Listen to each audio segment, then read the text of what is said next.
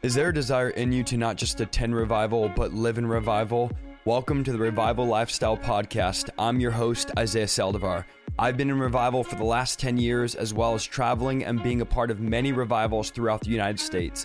I'm going to be sharing with you how to live a radical lifestyle of revival on a daily basis because tonight is going to be a very, very special night. Very powerful, guys. I was trembling in the fear of God while I was preparing this. We are going to be talking about the end times, the rapture, the tribulation, and the mark of the beast. And we're going to talk about what the world is going to look like as these things begin and the end before Christ's return, and also not only what's going to happen at the end, but during the return of Christ. Now, let me give you a disclaimer. If you don't agree with me, if you interpret scripture differently, or if you think I'm wrong, we can still be friends. Let let me just say that I still love you, I still care about you, and a lot of the things I'm going to talk about, let me preach this loud for all the religious people that are sitting in the back tonight. These are not salvation issues. So if you don't agree with me with pre trib, mid trib, or post trib, which tonight I'm going to share what I am officially, and I'm going to break it down why I am what I am, we can still be friends at the end of the day. If you don't agree with me on the mark of the beast, we can still be partners, we can still be friends. These are not salvation issues. Jesus did not say if you believe in pre trib, that's a prerequisite prerequisite to being saved. Being saved is by putting your faith in the what Jesus did on the cross. And so don't get all salty, don't get all angry, don't get all bitter. Stay with me because we're going to give you a lot of scriptures and maybe your view will change. We'll see. But we're going to talk about these things, and I'm not going to try and convince you that we are in the last days. I'm not going to try to scare you into getting right with God. Although you should be convinced and you should be getting right with God, I want you to know right off the start that even if, listen to me closely tonight, that even if we're not in the last days, you are in your last days. This is the reality, and this is what I want to start with tonight. You're in your last days right now. So, regardless of are we in the last days, regardless of is Jesus coming back, what is the sign? Is he coming back next week? The bottom line reality, I want you to tell yourself this tonight that you are living in your last days, that the Bible says tomorrow is not promised, and we need to seize the day. We need to share our faith. Come on, who am I preaching to? We need to lay hands on the sick. We need to drive out demons. We need to live spiritually sober sober and aware of the day that we live in because we are living in unprecedented times. Now, you don't need me to tell you if you've watched the news in the last year, you know that we are living in unprecedented times. Isaiah, why are you shouting? I just jumped on here. What's the shouting for? This is the urgency of the hour. We don't have time to pedal around and Chuck E. Cheese church. We don't have time to play religion, argue over theology, and debate back and forth and be keyboard social media, Facebook Theologians. We need some people that are going to lay hands on the sick and watch them recover. We need some people that are going to drive out demons. We need some people that are going to preach the gospel with power and that understand that we are in our last days. So Isaiah Saldivar will be 30 this month and I'm living in my last days because you have to understand our life, the Bible says, is but a vapor. A vapor only lasts one second and then it's over. So, whether you believe that we're in the last days or not, you can be certain that you are in your last days. You can be certain that what is 80 years. Now, imagine you make it to 80 years, which is less, more than the average life expectancy. What is 80 years in comparison to eternity? Any number divided by infinity is zero. That means when you compare anything to eternity, it equals nothing. My life on earth is nothing but a fleeting vapor. We talked about this last week. Our life is passing us by. Thank you for someone that said I have music on. Thank you. I'm glad you said that because I would have caught that. Our life is passing us by. So eternity is an infinite amount of time, and our little life, our quick life, is nothing. When you compare it, when you divide it by eternity, it's nothing. And so this is why we need to pray, guys. We need to be vigilant. And I pray that tonight, I pray the fear of the Lord would come upon you. I know it will, especially when we talk about the tribulation. But I pray that you would ask the Lord tonight to deliver you from the love of this world, the love of this life, our ungodly attachments and things that are passing away. Friend, we live our lives worshiping and spending time on things that are dying right in front of our eyes. Your car, your career, your house, your job, everything that you've worked your entire life to acquire is dying right in front of you. And that's why Paul's like, why are you guys worshiping and praising and spending all your energy and time on things that are passing away? This world is passing away, and we are coming into the time of the return of the Lord. And we're going to explain. Now, listen, guys, here's my challenge tonight. And I hope I didn't bite off more than I can chew. I don't think I did because we will do another stream going deep into the Armageddon, the riders of the apocalypse, the Antichrist. I don't, we're going to give you as much as we can, but it's challenging to make these principles I'm going to share with you and these Bible verses as simple and as easy as possible because you have to understand that these things are relevant. You might say, well, what is the end times relevant? If you don't have a proper biblical view of the last days and the end times, you will live your entire life thinking that this is all that matters, thinking that your family, your kids, your career are all that matters, and you'll never live your life for the life to come, for the age to come. Friend, there is an age coming. The Bible says the Holy Spirit gives us a sample, a taste of the power of the age that is coming. There is a real Jewish man that is coming out of a cloud, out of the sky, the same way he left on a cloud. He's coming back to establish a government that will never end, and the heavens will pass away, and the earth will pass away, and there will be a new earth and a new heavens, and we will dwell and reign with Christ forever. So, this is not some lighthearted, some weak, some easy thing, friend. This is a lot that we need to take in and a lot we need to understand, and it's relevant for us today. Now, the last seven years, before the coming of Jesus is the most talked about. This is called the tribulation, the most talked about period in the entire Bible. There is no time period that is more talked about and more discussed than the last seven years before Jesus Christ comes back, the return of the Lord. It's mentioned more than the first coming, it's mentioned more than the exodus of God's people out of Egypt, and more than any other time period in history. Okay, so the tribulation time period is mentioned more than any other time. Yet here's the incredible thing the average Christian and the average believer or the average modern religious person completely ignores, and I'm, I'm reading the chat right now, completely ignores and completely disregards Bible verses about the rapture, the tribulation, and the second coming. I mean, now you might go to a super prophetic church and a super church that teaches a lot about end time Bible prophecy and tribulation and the seven trumpets, the seven seals, the seven bowls, which we're going to be talking about tonight. But very few churches are actually preaching the reality of the coming of the Lord, the reality of the rapture. But we have to stop ignoring these things. Now, if we ignore Bible prophecy, because you might be saying here, what does this matter to me tonight? If we ignore these things, we're making a massive mistake because we are missing the signs of the return of Christ because the Bible says that there will be signs before the return of the Lord. And many Christians could not point out one sign of the Lord's return. Not one sign. If I said, What's one sign of the Lord's return? Many, and now you guys are all radical, okay? So you're like, I could point out signs, but the average believer can't point out one biblical sign of the coming of the Lord. So it's no wonder that we have a plastic synthetic church that only lives for this world. It's no wonder we only live for today. It's no wonder there's no fight on the inside of us. It's no wonder there's no urgency on the inside of us. It's no wonder why there's no passion to see souls saved, to see people healed, to see people delivered, because we're not aware of the signs of the coming of the Lord. And so you think that you have all the time in the world to get it together. You don't think Jesus is actually trying to come back anytime soon soon. So I have time to spend 12 years going and getting a degree. Again, nothing wrong with getting the degree. Praise the Lord.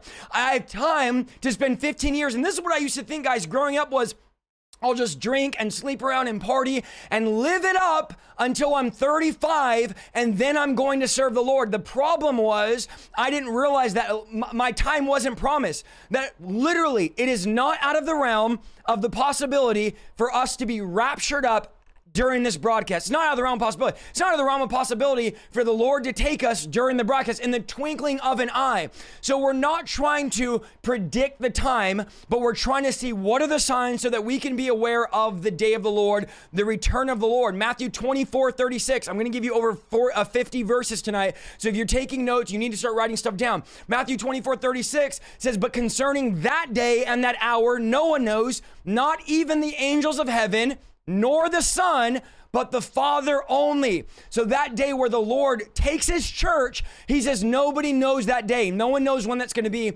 So anytime somebody comes and says, I know when the rapture is going to happen, I know when the Lord's going to take us, I know when we're going to go in the twinkling of, a, twinkling of an eye, they are lying. Because the Bible says, now don't argue with me, don't debate me, because this is too clear for you to argue with me. All the religious people are going to try to argue this. Not even the Son knows.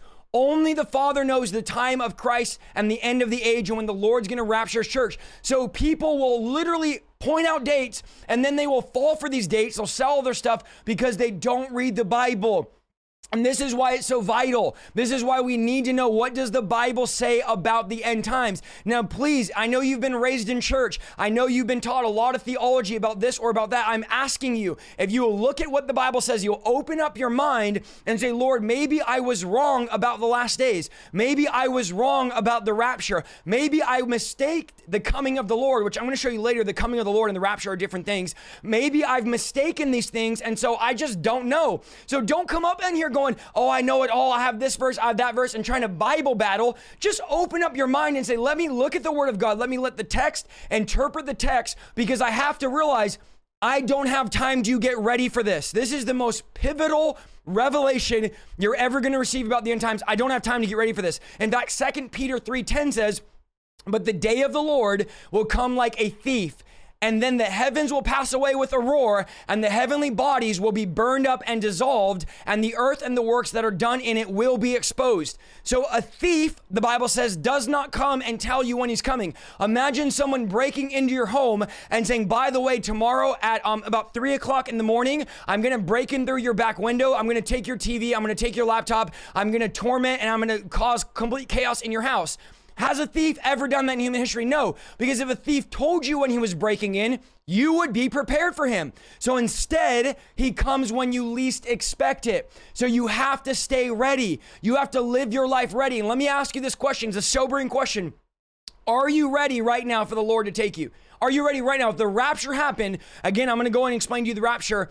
Are you ready for this to happen right now? And if you're not ready, friend, you are living in danger. Let me say this loud tonight. If you are not ready right this very second, right now at 624 Pacific Standard Time, if you are not ready, you are swimming with sharks and you need to desperately take this serious tonight. In fact, let me say this if you're not ready, this is going to be the most important message that you've ever heard because this is going to prepare you for what is coming. You don't want to miss this. You don't want to be one of those that are left behind. Are you using a scare tactic? No, this is the reality. You don't want to be one of those because I'm going to show you what happens if you're left behind later.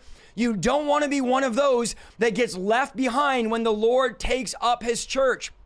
Now, the question is when is the end of the world? When is the coming of the Lord? When is the rapture? And this was the dis- question the disciples directly answer, re- directly asked. Now the Bible says this. It says, "Now as he sat on the mountain of olives, the disciples came to him privately." So they come to Jesus and they say, "Tell us when these things will be, and what will be the signs of your coming and the end of the age." And Jesus answered, "This is what Jesus said: Take heed so that no one deceives you. For many will come in my name, saying, I am the Christ, and will deceive many, and you'll hear of wars." Rumors of wars, so that you are not troubled. All of these things must come to pass, but the end is not yet. And this is what Jesus says.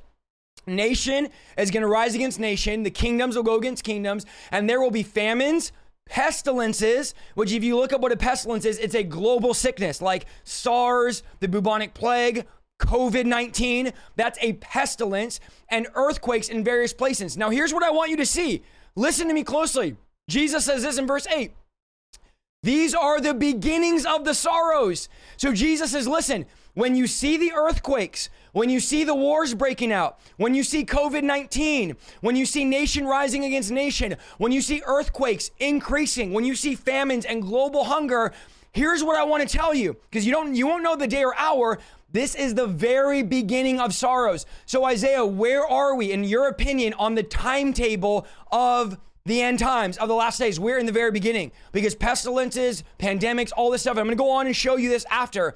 Then he says this Then, after this happens, they'll deliver you into tribulation and kill you, up to tribulation and kill you. And you'll be hated by all nations for my name's sake. Now, we know that's happening in many parts of the world. Just because you're in America, don't you think that people aren't being killed as I speak for the name of Christ? And then many will be offended. They're going to betray one another and they will hate one another. And then many false prophets will rise up and deceive many. And this is what he says. And because lawlessness, Come on, don't tell me there's not lawlessness right now all over the streets, all over the place, in every a- aspect of our world will abound, and the love of many will grow cold. But those that endure to the end shall be saved. And this gospel of the kingdom will be preached in all the world as a witness to the nations, and then the end will come. So he says, nation against nation, famines, pestilence, global sickness, earthquakes. These are the beginnings. So we're in the beginning of what the Bible calls the birth pains. So we don't know how long. Now, here's the kicker we don't know how long the birth pains are going to last. But what's important to note is because I have four kids, birth pains get closer and closer together the closer the baby comes. This actual translation is contractions. So the doctor says when you go in, now we've gone in several times thinking that my wife is in labor and they timed her birth pains, her contractions, and they said, go home because you're not ready. The, the contractions are not close enough together. So as they get closer, in other words, sickness after sickness, earthquake after earthquake, lawlessness, war after war, that's how you know that we're getting closer to the beginning of the end of the age.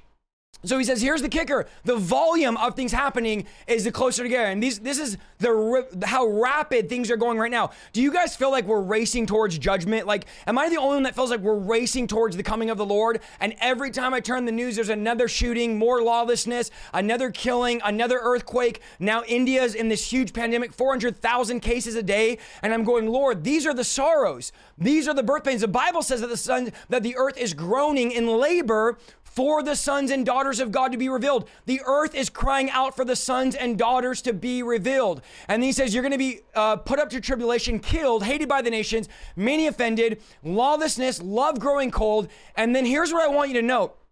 And the gospel of the kingdom will be preached in all the world to a witness to all nations, and then the end will come.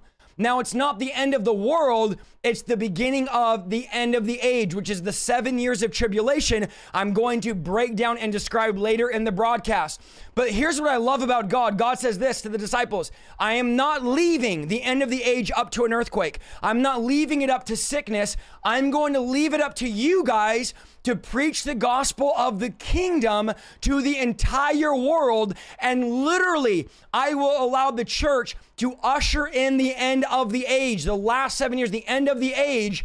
I'm leaving it up to my gospel being preached. Now, we are seeing this fulfilled right now. Listen, there's 3,800 of you listening to me from all over the world of nations and tribes. I got an email today from Charisma and they said we've reached, I want to say 150 countries on the podcast. Let me find it right here. We're reaching literally the entire world through just the podcast there and just the people that we're reaching through there, not including YouTube, not including Facebook, not including Instagram, not including TikTok. We're reaching the nations with the gospel of the kingdom. 149 countries. That's what Charisma sent me today. 149 countries, um, almost 200,000 downloads just from their website. We're reaching 149 countries with just the audio podcast. And this is what Jesus said. He said, I'm going to leave this up to you that if you want to speed up the second coming, here's the only place in scripture that says, if this happens, then the end will come. So God says, I'm not leaving the end of the age up to an earthquake or sickness. I'm leaving it to the gospel being preached. Now, I want you to note, He doesn't say the gospel of salvation get saved, get saved, get saved. He says the gospel of the kingdom is going to be preached. So this could be at any moment. The, the, the Lord can return and rapture us at any moment because we don't know how many people are left to hear the gospel of the kingdom, not of salvation. Remember, the gospel of salvation is in the gospel of the kingdom, but the gospel of the kingdom is lifestyle. It's the lifestyle of living as a Christian. So he said, then the end will come. And then Jesus says this in Matthew 24, let's break 4,000. I don't think we've ever broken 4,000 on Friday Night Fire. Matthew 24, 32, he says, Now learn this lesson from the fig tree. It's only going to get better, guys. He says, Learn this lesson. This is Jesus. When its branches bud and its leaves begin to sprout, you know that summer is near. In the same way, when you see these things, what things? The things I just told you about.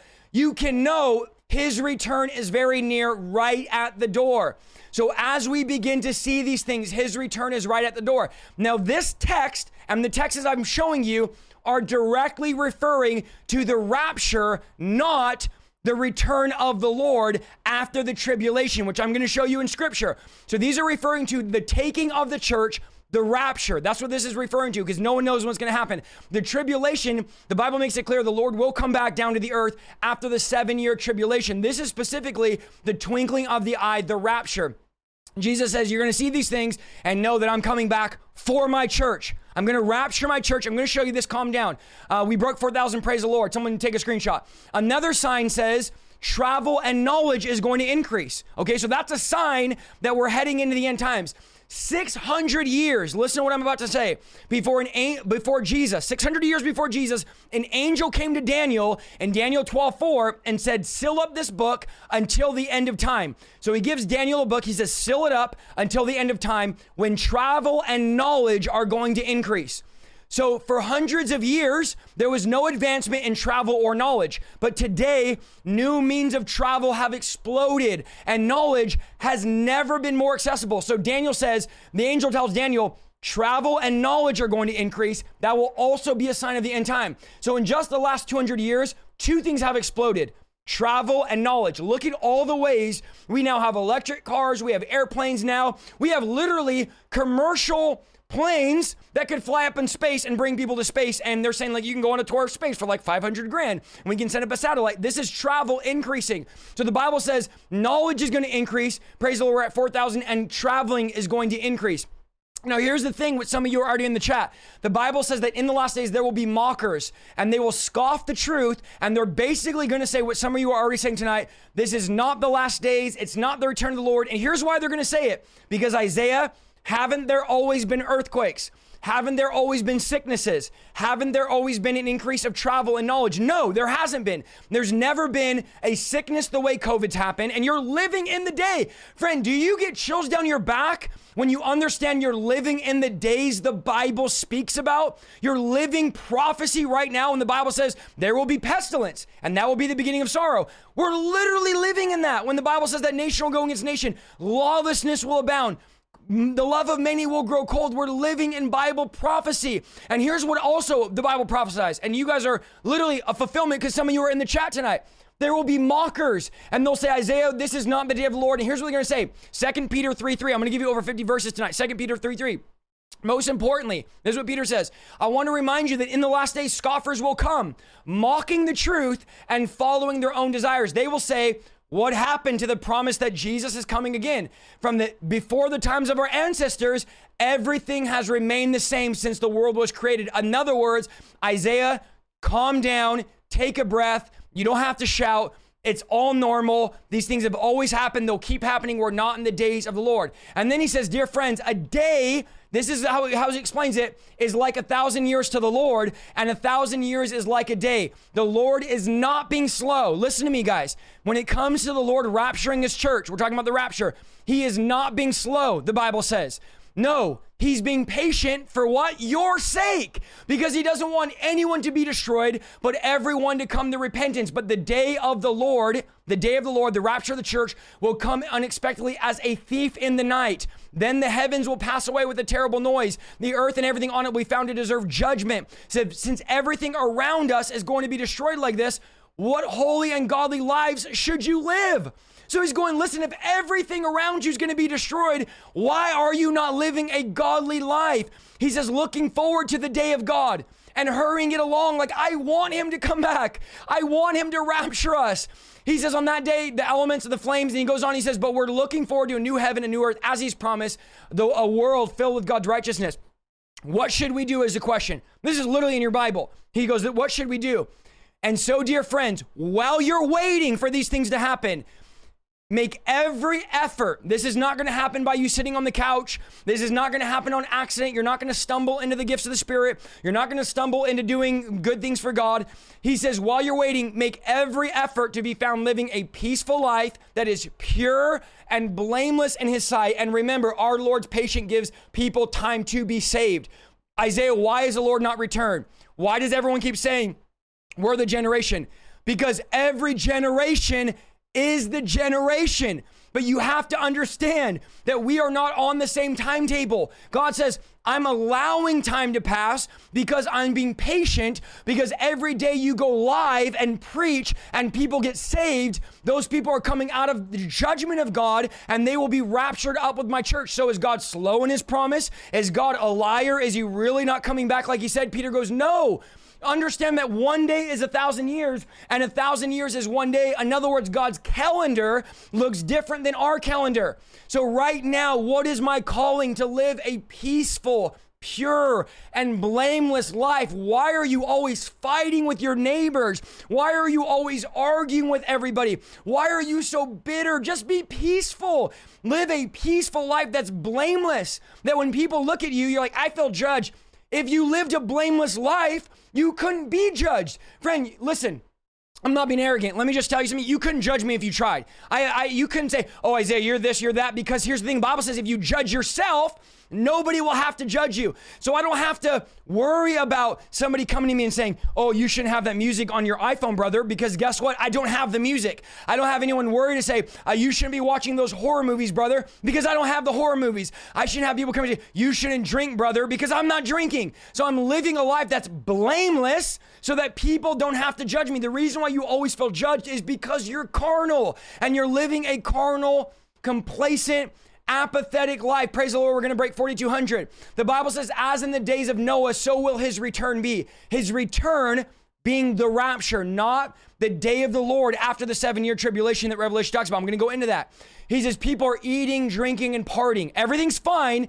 And Noah's doing what I did, preaching and shouting, guys, repent. Come on, you got to get in the ark. God's judgment is coming. And nobody cared until they were already swept away, until it was too late. God is saying, the day of the Lord is going to come and it's going to be too late for you if you're trying to get prepared when it's actually happening. So you need to be ready because you never know when that time is. You never know when that day is. And that leads me into the rapture. Now, we've all heard this statement before that everybody is going to die someday. And I've said this before, and it's a logical thing to say, but it's not the truth. It's not the case. Not everyone will die because there is an event the Bible calls, again, if you start disagreeing with me here as we get into theology, we can still be friends. These are not salvation issues. Nothing I'm about to talk about for the next 30 minutes are salvation issues. So whether you agree or not, we can still be brothers and walk together. This is not the basis of your salvation. But understand, not everyone's going to die because there's going to be an event in the earth called the rapture. Now, this is the event Jesus is describing when he says, Nobody knows the day, no one knows the hour. It's going to be in a twinkle of an eye. It's going to be, someone's going to be out. And I'm going to show you this later on. They're going to be out working. They're not going to come back. A mom's going to be out there. She's not going to come back. That's the rapture the Bible's talking about. Now, First Corinthians 15 51 says this, But let me reveal to you a wonderful secret.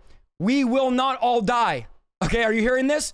But we will be all transformed, and it's going to happen in a moment, in the blink of an eye, when the last trumpet is blown. For when the trumpet sounds, those who have died will be raised to live forever, and we who are living will also be transformed. So there's going to be one generation of Christians that will avoid all death altogether because they will be raptured. They will never die. They will be taken up in the air. Titus 2:24. Get ready to write.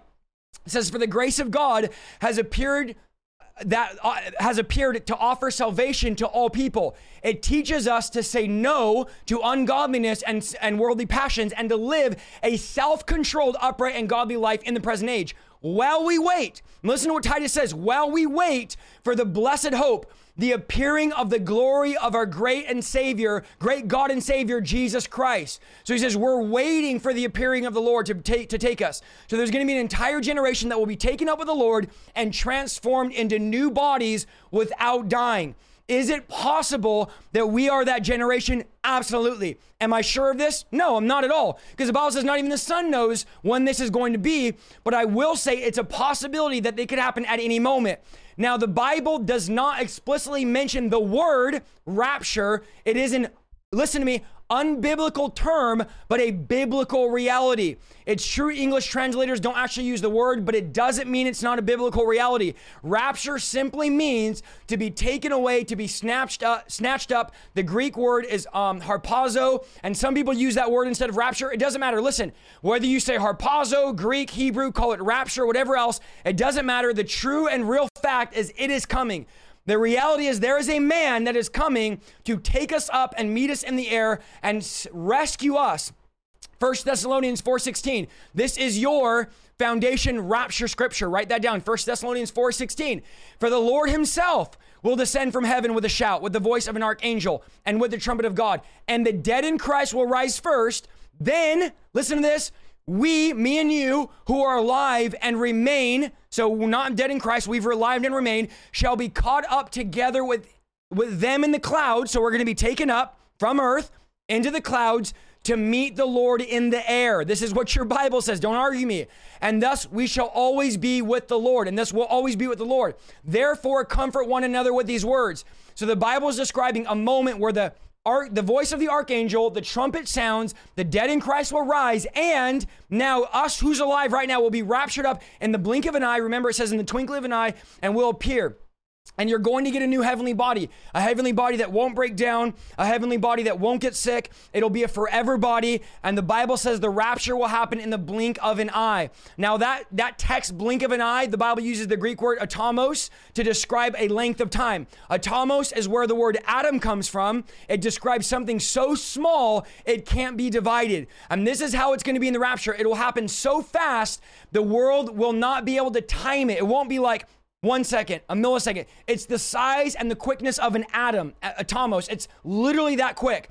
So when the rapture happens, okay, so now we have the church, okay, twinkling of an eye, thief in the night. Nobody knows the time. No one knows the day. We only know the signs of the beginning of when the Lord comes for us, okay? Again, this is not the re- return where the Lord's to establish his throne. This is when he raptures his church.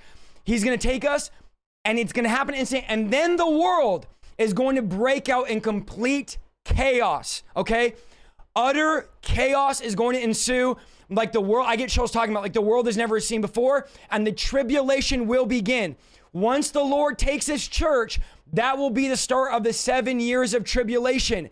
And what, in less than one second, think about this millions are going to be swept off the earth in one second, less than a second completely disappear. One moment they're going to be present, and the next moment they will be gone forever, clothes falling to the ground. Like when I say gone, I mean you blink your eye, when you close your eye to blink and you open it, your husband and wife, your husband, your kid, your family, whoever was saved, if you're not saved, by the time you open your eye to blink, they're going to be gone. That's how fast. The Bible says this Jesus said, Two men will be working together in a field. One's going to be taken, another one's going to be left. So they're out in the field picking fruit. They grab a strawberry. Hey, man, how's it going? Oh, it's going good. He grabs a strawberry. He turns around. His friend's gone. Complete gone. The Bible says that two men will be grind, two women will be grinding flour in a mill. One will be taken and the other one will be left. Imagine, now I want you to think about this. Imagine what the world will look like when millions of drivers disappear out of their cars. Imagine what the world's to be like when airplane pilots disappear out of their cockpit. What will happen when doctors, nurses, police officers, pol- have you all thought about this? Politicians suddenly vanish and when churches are emptied out. Imagine this you're left behind running to the church only to find a pile of clothes. Where do you run when the church is empty? Where do you run when the clothes are when the clothes are on the ground? Where do you run when there's nowhere to go and you realize I have just been left behind and God has raptured his church and I missed the moment. I mean, think about this. Dr- just the cars on the freeway, the millions of cars driving disappeared. Look at society. What will happen when to the financial systems when millions of people are no longer, come on, paying their mortgages, paying their taxes? What about businesses? When a million employees disappear. What happens to a business when a million employees disappear? You have to think about this complete chaos that we can't wrap our head around are going to begin. And there might be some of you in the chat tonight that are there during this time. This is not the time because I'm going to show you later what's going to happen where you want to be around. What will happen to a society when all the believers will disappear? The Bible says that we are the salt of the earth. Now, in the first century, salt kept food from spoiling.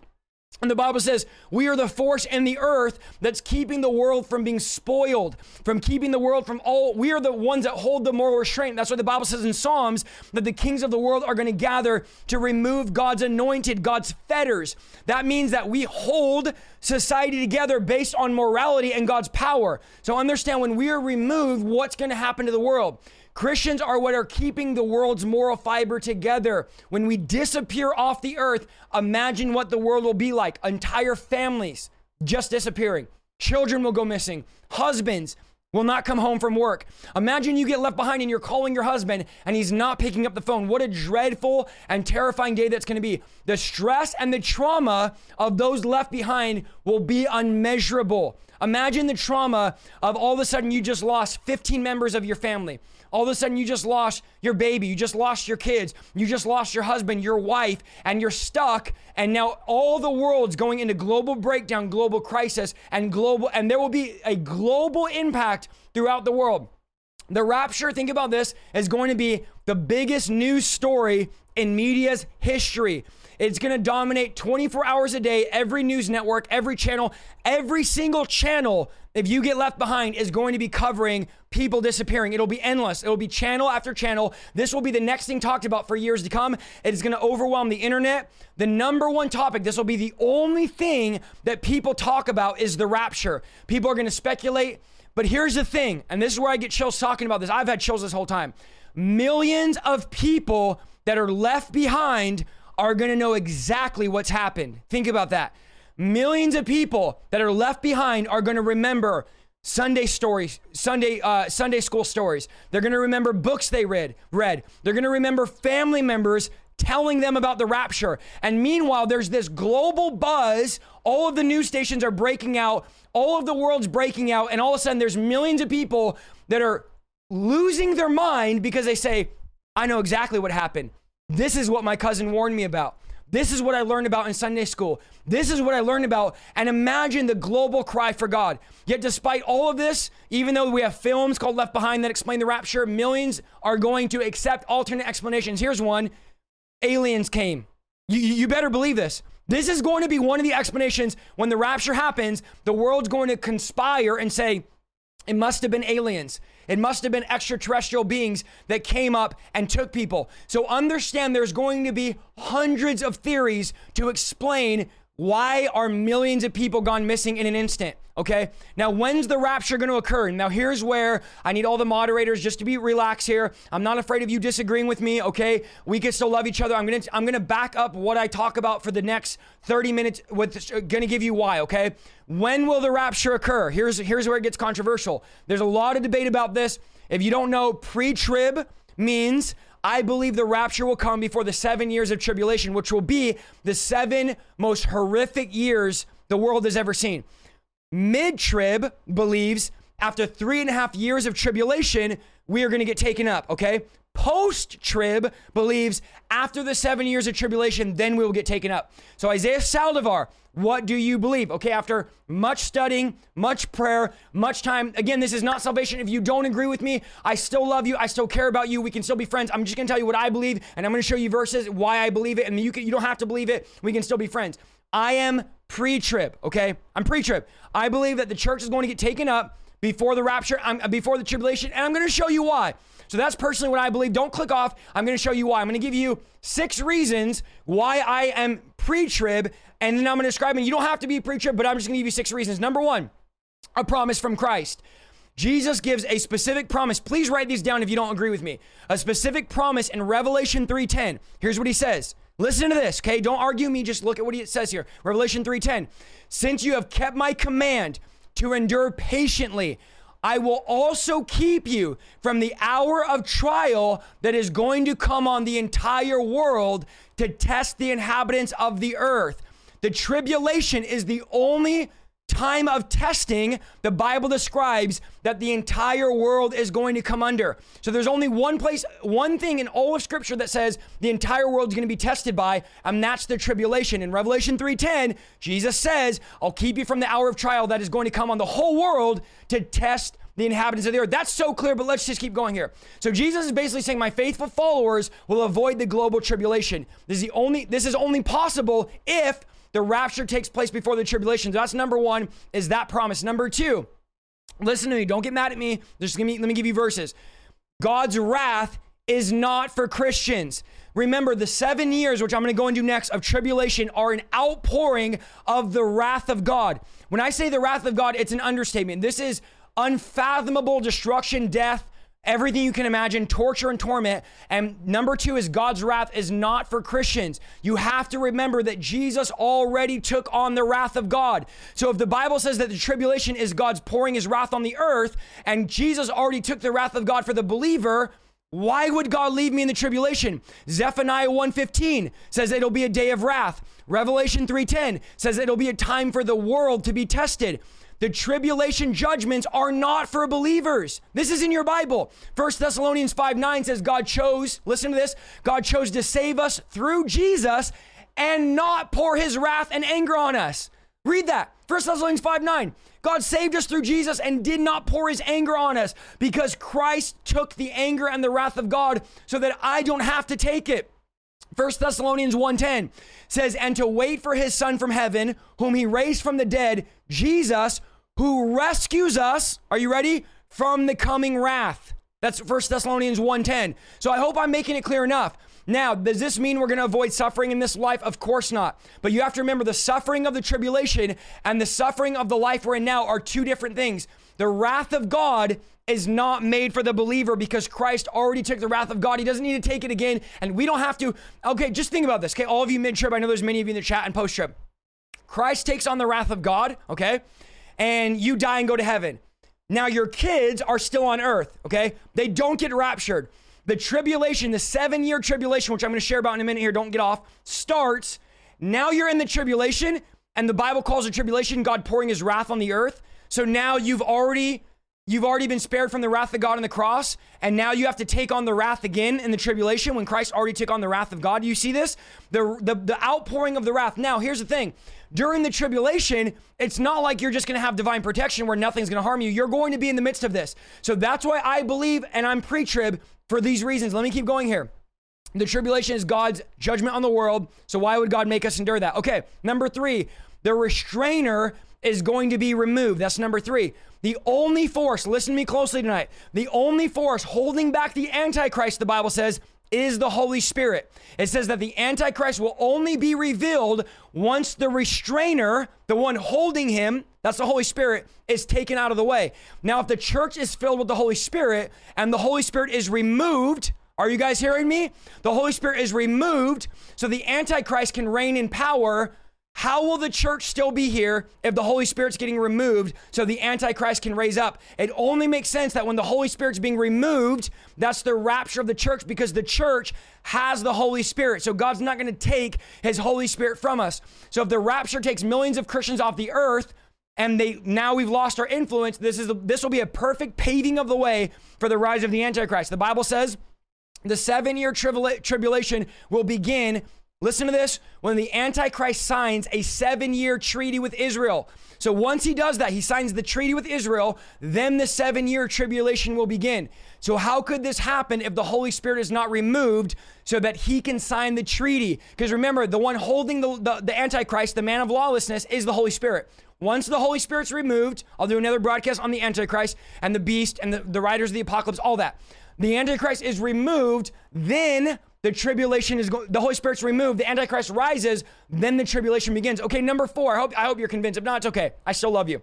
And, and actually, later on, after the broadcast, if you want to say hang out and tell me why you're mid trib, I actually want to hear why you're mid trib, okay? Because I want, I'm, I'm interested. Number four, the rapture. This is very important. This is where people get confused. Number four, write this down. The rapture and the second coming of Christ are different things in Scripture, okay? At the rapture, Believers meet Jesus in the air. At the second coming, Jesus returns to the earth as a with a heavenly army. At the rapture, believers get a new glorified body and go to heaven. At the second coming, glorified believers come down from heaven to the earth, okay? At the rapture, believe, God delivers the church from tribulation. The second coming provides relief for believers who endured the tribulation. And I'm to talk about how people are to get saved in the tribulation. At the rapture, the church goes to heaven. At the second coming, Jesus comes down to the earth and establishes his throne. At the rapture, it could happen at any moment. The second coming happens only after the seven years of tribulation. This is all in your Bible. The rapture is a time of joy, the Bible says. The second coming is a time of mourning.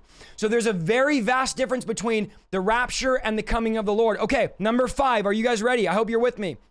Number five, the Bible doesn't mention anywhere the church in the tribulation. Let me say that again. The Bible doesn't mention anywhere. There's not one single Bible passage where the church is found in the tribulation.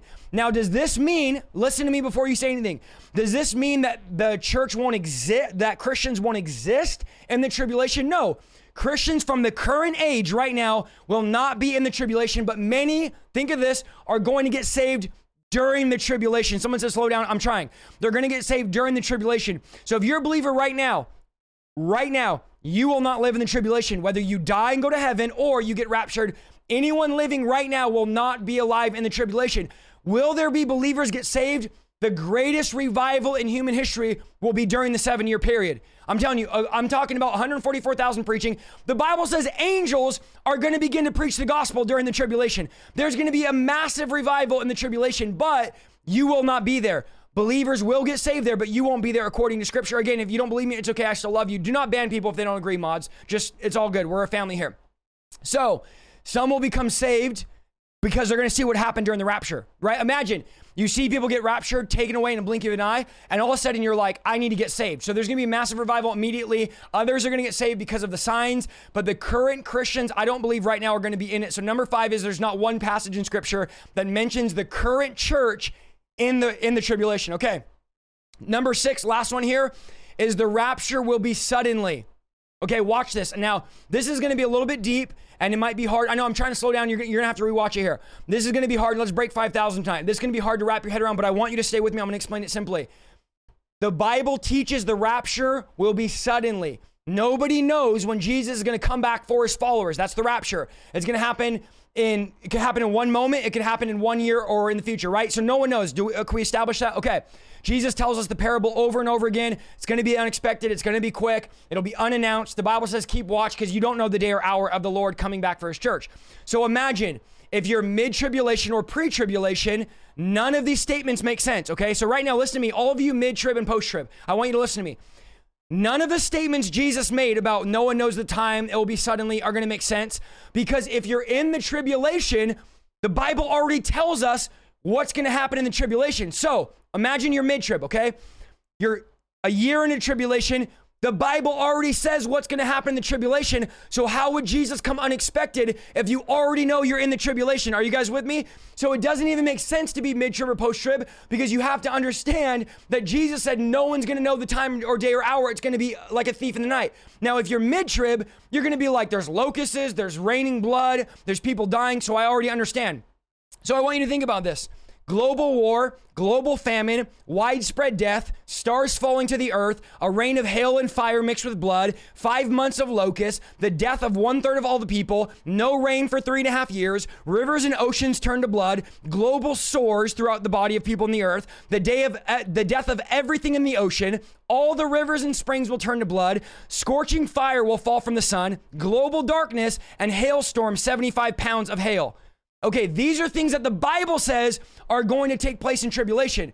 So if we got raptured in the middle of that, it wouldn't be unexpected. I would be like, there's 75 pound hailstorms falling, and God takes me now. So again, it doesn't make sense to be mid trib or post trib based on all these things because why is Jesus over and over saying no one's gonna know? It's gonna be sudden. It's gonna be like a thief in the night. It's not gonna make sense. It's not, no one could explain it. If it was during the tribulation, every one of us would say, Of course, we know it's coming because look at the old hell breaking out on the earth.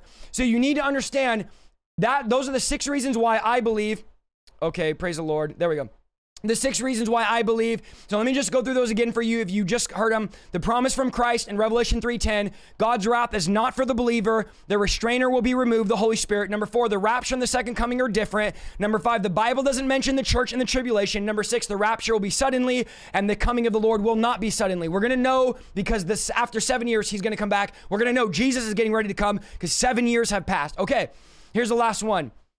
Now, this next part I want to go into here, I know we're 50 minutes in, but I'm not going to be in a rush here. The next part I want to go into is graphic because we're going to talk about the tribulation. So I just want to warn you if there's children in the room, we're going to be talking about some graphic stuff. I'm going to go through the tribulation because here's what we're going to describe now. We've already been raptured, okay? We, we're pre-trib now because I've already shared why. Again, if you're not, it's okay. We could still talk about the tribulation. Now I want to talk about the tribulation, okay? Because once we get raptured, I'm trying, guys. It's not it's not easy because I'm trying to keep this as simple as possible. Once we get raptured, the tribulation will begin immediately, and we will go into the most horrific and violent and terrifying time in human history. World War II, the Holocaust, atomic bombs, COVID, every violent, foul, disgusting thing that's ever happened in history that's hard to swallow will pale in comparison to what is going to happen during the tribulation. Matthew 24 31, this is what Jesus said For there will be greater anguish at greater anguish than at any time since the world began, and it'll never be so great again. Here's what Jesus is saying this is going to be the absolute worst time in human history. Now, us right now, we will be gone, but there will be people getting saved during the tribulation, and the, the world will still be here. So, if you think of the most devastating, devastating time in human history, this will be infinitely, infinitely more worse. These are all the names the Bible uses to describe the tribulation. Are you ready? These are all the names. And there's verses for all these. I won't give you them because there's too many. The day of calamity, the day of the Lord, the terror of the Lord, the day of reckoning, the day of the Lord's vengeance, the day of the Lord's wrath, the day of trouble and distress, a time of trouble, the great and terrible day of the Lord, the day of great darkness, the wrath to come, the hour of temptation, the great day of the wrath of the Lamb, the hour of judgment, the wrath of God, and then finally, the Bible calls it the tribulation. These are the way the Bible describes. There's no word. The Bible's using the most, the most, um, drastic words it can, yet it still doesn't it doesn't paint the picture of the tribulation. So this will be a time of bloodshed, a time of war, where people are going to live in open rebellion to God, and billions of people are going to die. Billions of people are going to die during the tribulation, and it'll end up at the end of the tribulation. Over half of humanity is going to be dead. So by the time we get to the end of seven years, over half of people will have literally died through these plagues. So it's going to start, the tribulation is going to start with what's called the seal judgments. Okay, we're going to go like 10 to 15 minutes, if that's okay, in this. The seal judgments. And this will bring the world into global world war and chaos. So now we're in the tribulation, the seals are being broken, and now we're going to go into a global war and global chaos. The Bible describes this in Revelation 6, 3 through 4, as war and slaughter everywhere. That's what the Bible describes these first seals. So literally, think about this everywhere, not just some places Everywhere you go, everywhere you look, there's going to be war and slaughter and people getting murdered. There's going to be widespread famine. One fourth. Now, let me tell you what's going to happen during the seals, okay? Widespread famine. One fourth of everyone living is going to die during this first period. There's going to be a widespread martyr of Christians who got saved after the rapture. There's going to be a great earthquake that the world has never seen before, the largest earthquake in history. Stars, listen to me, guys, are going to be falling from the sky. Think about this. You go outside during the tribulation, and the stars, the Bible says, are falling to the earth and landing and killing people. And at this point, one fourth of all humanity is going to die during this time. The Bible says mountains and islands are going to be moving from their places. And this is only, the Bible says, the beginning of the tribulation. So mountains are going to break off and start moving to different places, and islands are going to start, are start, going to start moving, okay? After the seal judgments, as S E A L, will be the trumpet judgments. Again, I'm going, I'm going quick for the sake of time. So from the seal judgments, now you're going to read the seal judgments. They're going to be living during the tribulation. I hope none of you are alive in the tribulation. If you're not saved, you might be, but I hope you're not. You're going to think this, and this is what the world's going to think during the these seven years. There's no way things can get worse. The stars are falling from the sky. One fourth, one fourth of everyone's been killed. Uh, murder and slaughter, I mean, uh, war and slaughter are everywhere, the Bible says. There's earthquakes like the world has never seen. People are being martyred for the faith. Nothing get worse. And then comes the trumpet judgments, which are actually worse than the seal judgments. So these judgments are going to unleash hail and fire mixed with blood raining from the sky. One third of the earth is going to be set on fire. One third of all trees are going to be burned and all the green grass. Now, listen to me, and I hope you visualize some of this because it is terrifying. Again, this is maybe not appropriate for kids. And we're going to talk about the mark of the beast after this, okay? It's Monday night.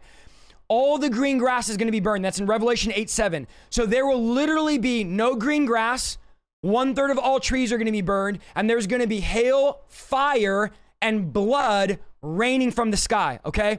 Then a great mountain of fire is thrown into the ocean. One third of all the oceans will become blood. One third of all the creatures in the ocean are going to die. Imagine the smell of one third of every creature in the ocean is going to die. One third of all the ocean's um, ships are going to be destroyed. That's in Revelations 8 8 through 9. As the trumpet judgments continue, a great star is going to fall from the sky. Now, the Bible says it's going to fall on a third of the rivers and the springs of water.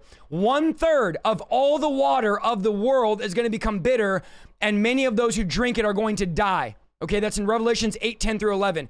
So one third of all the water becomes bitter, and if you drink it, you die. That's Revelations 8, 10 through 11. Then, now, it, again, it seems like it can't get worse, but it's going to get worse. Listen, one third of the sun, the moon, and the stars are going to turn to dark. So now we have the sun is only two thirds as bright, so it's now darker during the day. The moon is going to be one thirds darker, and the stars are going to turn to darkness. The Bible says that's in Revelations 8, 12. Now here's where it gets even crazier. Next, the Bible says, again, I'm going through it quick. I'm not reading through it text by text. I'm just giving you what's going to be happening. A bottomless pit is going to open up in the earth and smoke's going to pour out. Again, if you have kids, this is not appropriate probably for kids. The sunlight is blocked, the Bible says. So now you have a, now all of a sudden, a bottomless pit opens up in the earth, okay? Smoke begins to pour out of the bottomless pit. This is on the earth, guys. The sunlight is blocked and the air turns from dark to smoke. The air turns dark from the smoke. So now the whole everything's getting dark because the smoke's covering the sun. That's in Revelations 9 1. Now, is this describing a massive volcano eruption? Maybe, but listen to what happens next. Locusts begin to emerge from the smoke and descend on the earth, okay?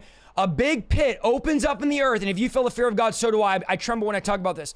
A big pit opens up in the earth, smoke comes out. Now imagine everybody watching this on global television because you understand everything's to be televised, like right the technology, and they're looking at this on live global news. You're sitting at home during the tribulation, you're watching the news, and you're watching live a pit open up in the earth, smoke starts coming out, and you're watching you're watching this on, on television, and you're going, "What is that? Is this a volcano?" And the Bible says locusts begin to come out. But these are not ordinary locusts. The Bible says that these locusts in Revelation 9 3 have the power to sting like scorpions.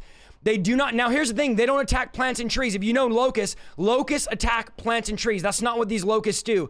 They only attack people. And the Bible says they will spare the followers of Jesus. So now, if you got saved during the tribulation, these locusts cannot attack you. But everybody else, the Bible says, for five months, these locusts are going to be like people on the earth torturing. The Bible says five months of painful torture.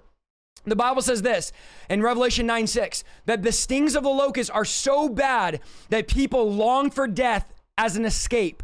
So this is so bad that people are dying to die. Like, I'll do anything to die to get out of this because death will be better than being tortured for five months by locusts on the earth that are coming out of a bottomless pit. So if that's not enough, the next judgment is even more, is even worse, okay? Here's what the Bible says on the next trumpet. I know it's heavy, guys. I know people are saying they're crying, they're shaking. I know, but this is in your Bible. We need to get this, guys.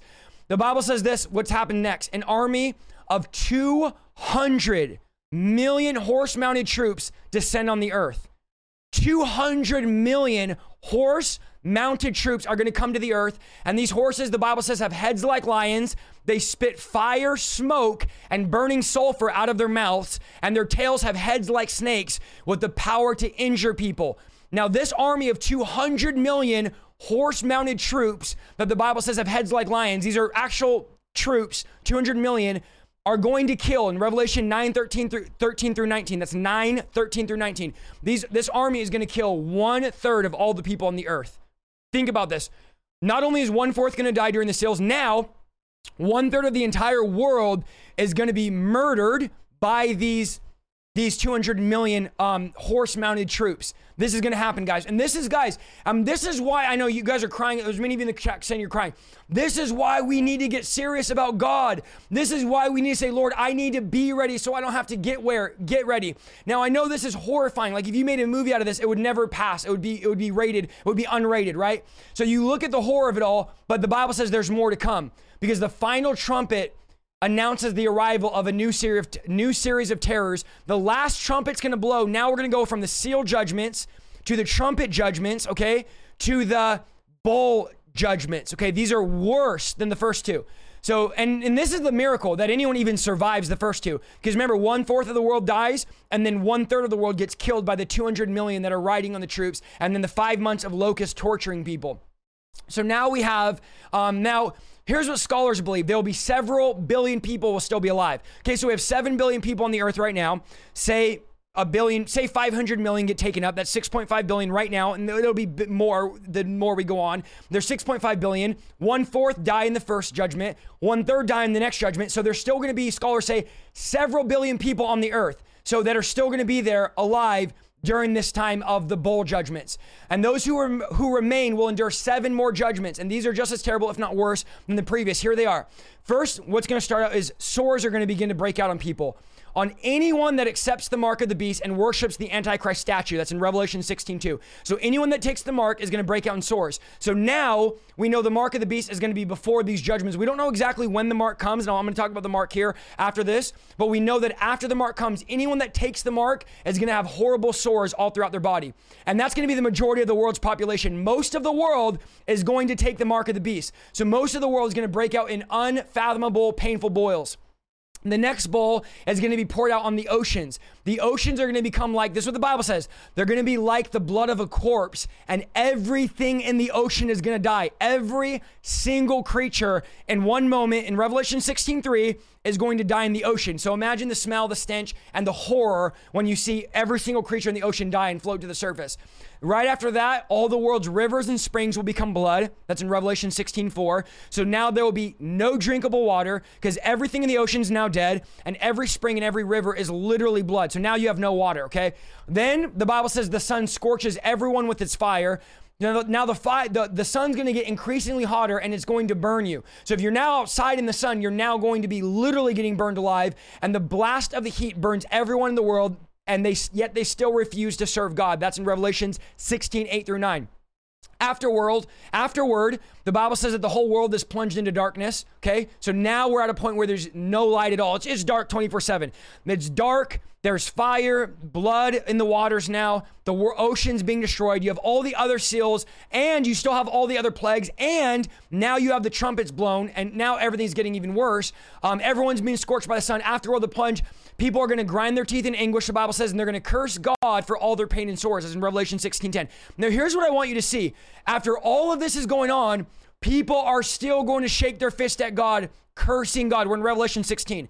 They're still going to be cursing God and shaking their fist at God, the Bible says, because of their pain. So you would say there's no way anyone's going to not be saved. Everyone's going to be saved at this point because of the, the terror, the travesty, the torture, the torment, the blood, the oceans, the rivers, the darkness. Yet people still, in their stubbornness and rebellion, are going to shake their fist at God. Now, the Bible says, then the Euphrates River will dry up, and the kings of the east will march their armies west without any obstacles. Now, here's what's going to happen. Now we're in Revelation 16 14. The, the kings of the east are going to march without any obstacle. This is global chaos. And here's what their purpose is to gather with all the rulers of the world to battle against the Lord and Himself the Lord Himself. And that's what we're going to talk about in another broadcasting, the Battle of Armageddon. That's Revelation 16 14. The, all the rulers of this world are going to start getting ready to battle the Lord Himself. So imagine instead of repenting, let's break 5,000 tonight. We've never hit 5,000. Instead of repenting, now the rulers of the world are going to make war against God Himself. And the seventh and final bowl of judgment brings massive destruction. The Bible says a great earthquake strikes, and the Bible calls this the greatest earthquake in human history, Revelation 16 18. What it's going to do is it's going to level out every mountain in the world and all islands are going to disappear. That's Revelation 16 20. A terrible hailstorm is going to follow where hails, hail weighing as much as 75 pounds is going to fall from the sky onto people. And once again, Revelation 16 21, the people are going to curse God. So now, all of this is going on. There's going to be 75 pound hailstorm where these are going to be falling, killing people, and people are going to curse God. And with all of these judgments taking place, there will be a global dictator ruling the earth, Revelation 13 7. He'll demand worship, Revelation 13 15. He'll gain complete control over every transaction in the global economy, Revelation 13 17. So here is this guy that's going to con- completely control the global economy. Now, during the tribulation, there will also be two witnesses who speak on God's behalf. Each of them, the Bible says, will have the power to send fire from his mouth, shut the sky so it won't rain, turn the rivers and oceans to blood, and strike the earth with plagues. That's Revelation 11 5. So, can you see now why the tribulation is the most talked about period of the entire Bible, like birth pains, uh, Matthew 24 8? With all these events happening, the greatest event in human history is still yet to come, and that is the end of the tribulation when Christ returns, comes to the earth, okay? The seven years is over. Now they gather to battle, and Christ comes back, conquers his enemies, judges the nations, and reigns as a king on the earth for a thousand years. And this entire tribulation is going to last. Praise the Lord. Someone take a picture. We broke 5,000. First time ever breaking 5,000. Thank you, Jesus. All glory to God. This is going to be seven years of complete. Now, I know you guys say you're crying, you feel sick, like you want to throw up. That is the reality of the tribulation. Now, during this time, something is going to be introduced called the mark of the beast. Now, again, please do not try to argue in the chat. Don't, I'm just going to give you what the Bible says. During the tribulation, there's going to be something called the mark of the beast introduced, and this will be after the Antichrist has risen to power.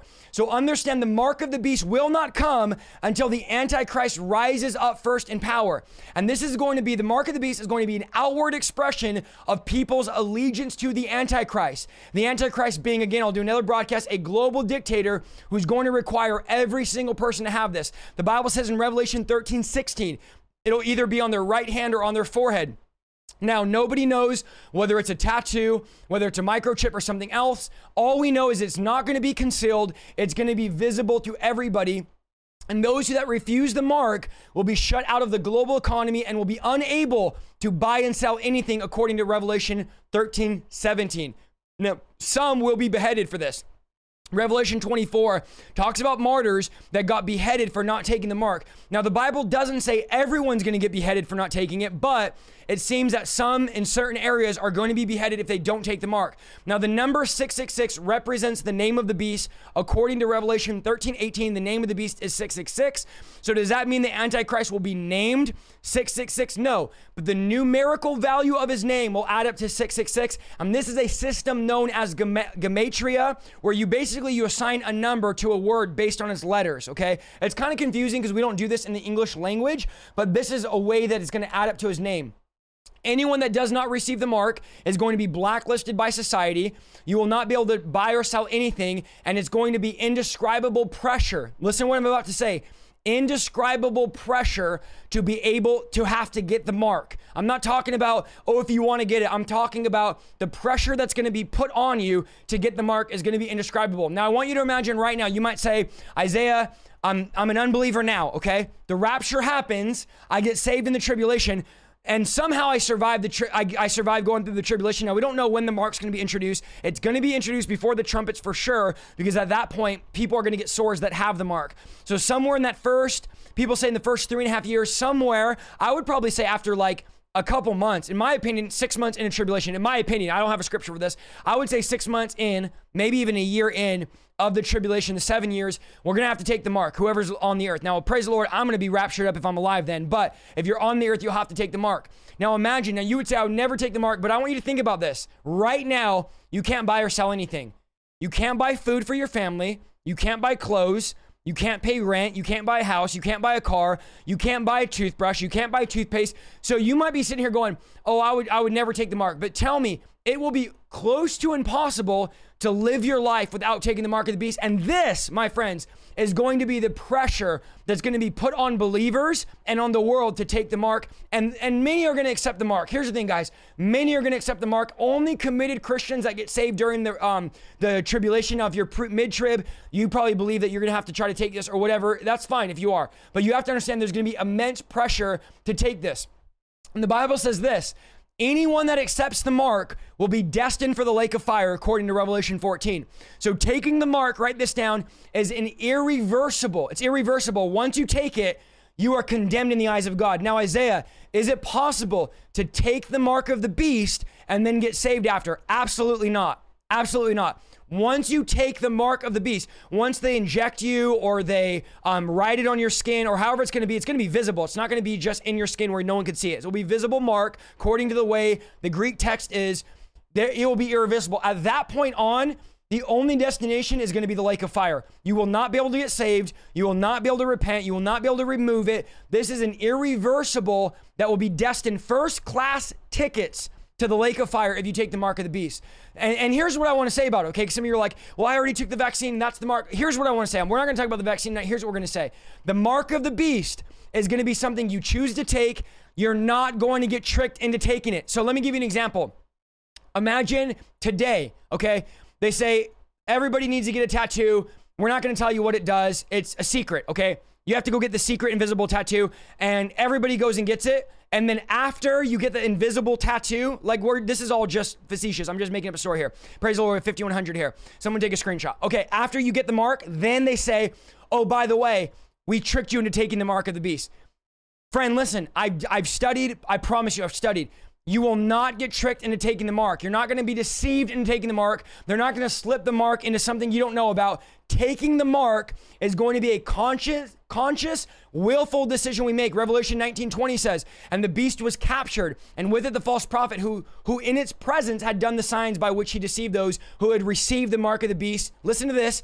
And who worship the image of the beast. Those two were thrown alive into the lake of fire that burns with sulfur. So remember, taking the mark of the beast is directly connected, Revelation 19:20, with worshiping the image of the beast. So you can't take the mark be a Christian and worship God. You can't. You have to be already committed to the worship of the image of the Antichrist and the image of the beast. So, what you'll see if you study the mark of the beast is you'll see the mark is attached to the worship of the beast. Every time you see the mark of the beast, you're going to see the worship of the beast. These, th- these two things run synonymously. You can't separate them. You can't get tricked into taking it. You have to understand these are attached together. It's not just a mark. Now, think of it this way, okay? Now, some people have compelling arguments that it's not an actual mark. What they say is the mark of the beast is the lifestyle of worshiping the beast. Like, you know, we always say Christians are marked by God. Have you, type one, if you heard the term, like God has marked you. Like, I could tell God has marked you. What a lot of people believe, I don't believe this, I believe it's an actual literal mark, but some people believe it's just a mark of like, I follow the beast. Like, I pledge my allegiance to the beast and I worship the Antichrist beast system. I believe it's a literal mark. Okay, it's actual mark you're gonna have to take. But again, you're not gonna be tricked. You cannot separate the loyalty and the worship of the beast from the mark because they go hand in hand. So not only is taking the mark, you're gonna go against God. What's worse is by taking the mark of the beast, you are pledging your allegiance to the beast. Okay. When they tell you you have to take the mark, first of all, okay, I know a lot of you are like, it's the vaccine. Let me just say this about this, okay? The Antichrist is going to be a global leader before the mark comes. So the mark of the beast cannot come, according to scripture, before the Antichrist. The Antichrist is not going to be a secret, okay? He's going to rise in power. He's going to sign a treaty with Israel. He's going to be a global dominant leader. He's not going to be a random guy that we don't know about. He's not going to be Bill Gates. The Antichrist is going to be a global world leader that rises up, signs a treaty with Israel. Then the seven years starts. Every single one of you are going to know who the Antichrist is, okay? So you have to understand. Then it's after that. I don't know how long, nobody knows. He's going to talk, he's going to institute the mark of the beast. That is trying to get the entire world. So here you have 144,000 preaching. You have angels, the Bible says, preaching the gospel. And now you have the Antichrist trying to get the world to glean, to, to, um, to pledge global allegiance to him. And those who accept the mark, will have at least lived through the three and a half years of tribulation. They'll have seen, okay, so those that have accepted the mark will have seen the Antichrist rise to power. So before you even get a chance to take the mark, here's what's going to have happened. The Antichrist will already be risen to power. The of glo- uh, establishment of his global government will already be built. He will already have desecrated the temple.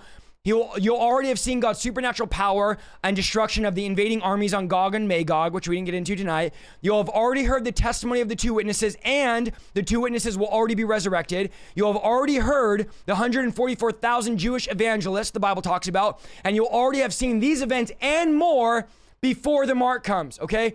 So your choice is going to be clear. Jesus said you're either for him or you're against him. No, I'm not vaccinated. Okay, by the way, someone's like, Are you vaccinated? No, I'm not vaccinated. Okay, so you're either going to be for him or you're going to be against him. The lines are going to be drawn according to Matthew 20, tw- I'm sorry, Matthew 12 30. You will not be tricked.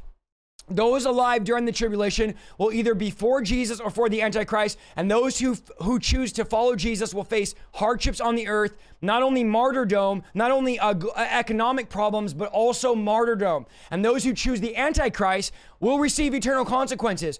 You will be able to buy, you will be able to sell, but you will face eternal consequences. Again, once you take the mark, there's no going back. Now, some of you, listen, I know what you're thinking right now.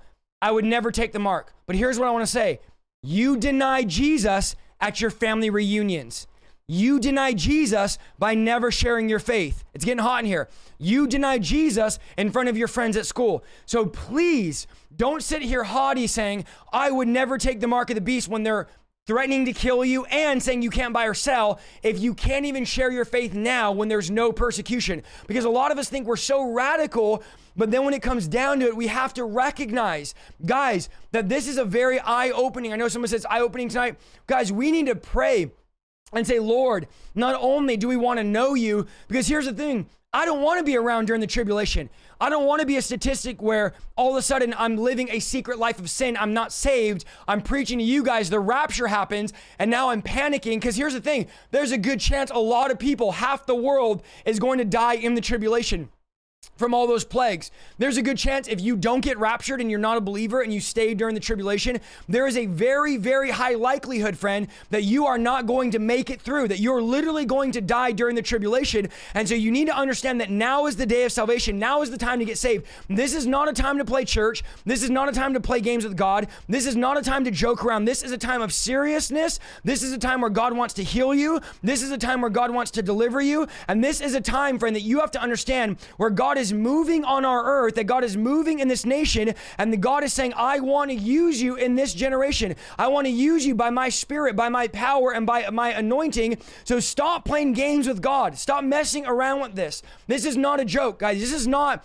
again, you cannot have time to get ready for this.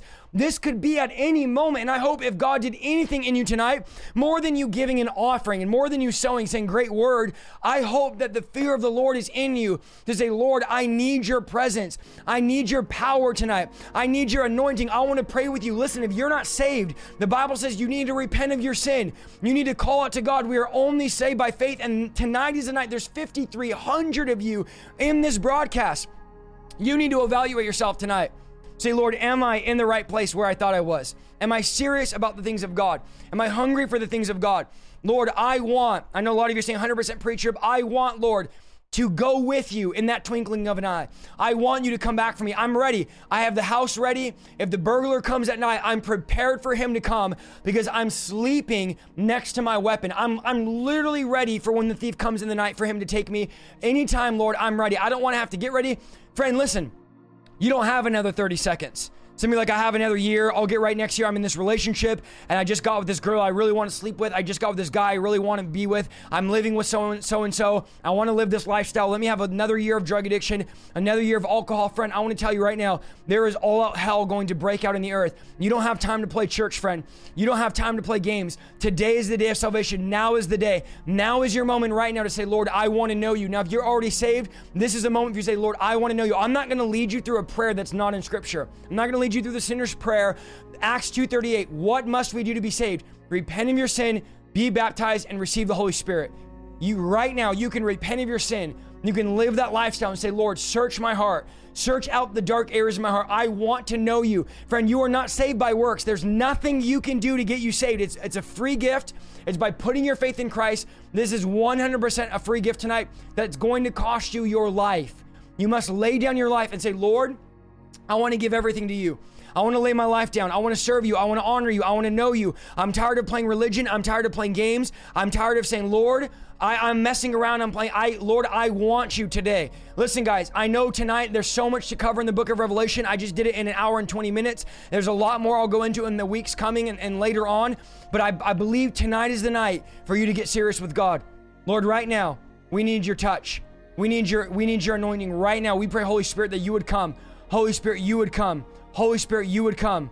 Right now, we pray that you would touch us by your Spirit. We pray that you would touch us by your power. We pray that you would touch us by your anointing, God. Heal our minds, God. Heal our hearts. Give us eyes to see, God. Open up our eyes to Scripture. Let us not be ignorant to Scripture. Let us not be ignorant to your devices. Let us not be ignorant to the devices of the enemy. Let us not be ignorant to the way that you're working, God. Let our, our heart be sensitive to the way the Holy Spirit wants to move. Right now, someone that wants to give up, you can't give up. Come on, you got to stay with it, brother. You got to stay with it, sister. Now's the day of salvation. This is your moment tonight. This is your divine moment. Don't let the fear of God, the crying, the tears, not produce fruit in your life. Father, we are praying right now that you would save us in Jesus' name. Lord, we put our faith in you. God, we believe you. I pray baptism of the Holy Spirit and fire. I pray right now, God, baptize your people. Guys, I was an atheist. I got radically saved. I didn't have no one lay hands on me. No one led me into prayer. I said, God, if you're real, I'll give you everything. And I, I in the inward part of me, I said, Lord, I'll serve you. I'll give you everything. And the Lord touched me and the Lord changed me. And tonight I pray, Holy Spirit, that you would have your way in Jesus' name. Lord, do what only you can do. Do what only you can do. In Jesus' name, we put our faith in you. Come on, there's no other name the Bible says to be saved but, but the name of Jesus. So, Jesus, we look to you tonight. We look to you tonight. We ask you, God, save us. This is the gift of salvation. Heal us, God. Deliver us, Lord. Right now, if you need healing in your body, God can heal you right now. If you need deliverance, God can deliver you right now. Father, do what only you can do. In Jesus' name, we say, do it in us, Lord. None of us are exempt, guys. Our righteousness is filthy rags. Just begin to ask Him right now. Holy Spirit, we pray that you would begin to move on people. I pray that you'd begin to move in healing. I pray that you'd begin to move in deliverance. I pray that you'd begin to move in marriages. I pray that you'd begin to move in families. I pray that you'd begin to move in our children. If your kids aren't saved and you say, Isaiah, I'm afraid of them being left behind, Father, we put our children before you. We put our children on the altar of fire. We put our children on the altar of your word, God. We put our children before you. We sacrifice them to you, God. We give them to you. We return them to you. And we say, Lord, do what only you can do tonight, God. Deliver us tonight, God. Heal us tonight in Jesus' name. Heal us tonight in Jesus' name. Holy Spirit, let your fire be released in Jesus' name. Let your power be released in Jesus' name. God, I ask you, just have your way right now. Have your way right now in Jesus' name, Holy Spirit. Come right now, Holy Spirit. Father, we pray, come. Rombo samba dalabasante. Kino. If you pray in the Holy Spirit, guys, we're not speaking in tongues for an interpretation. If you pray in the Holy Spirit, begin to pray in the Spirit right now and just ask the Lord to move in your heart. God, we pray that the fear tonight, the fear of God, the reverence, the terror of the Lord, that great day, we pray, God, that you would give us wisdom and understanding and understanding and the knowledge of you. Guys, I know it's a lot of information tonight. I know it's a lot to cover, but I pray that the Lord would plant this in your heart and that there would be pr- fruit produced literally that my life would be different after tonight, that I wouldn't go living the same way I lived before. Father, we Thank you so much for listening to this week's episode of the Revival Lifestyle Podcast. If you like what you heard, go to www.isaiahsaldivar.com for more content and please follow me on Facebook, YouTube, and Instagram at Isaiah Saldivar. See you next week.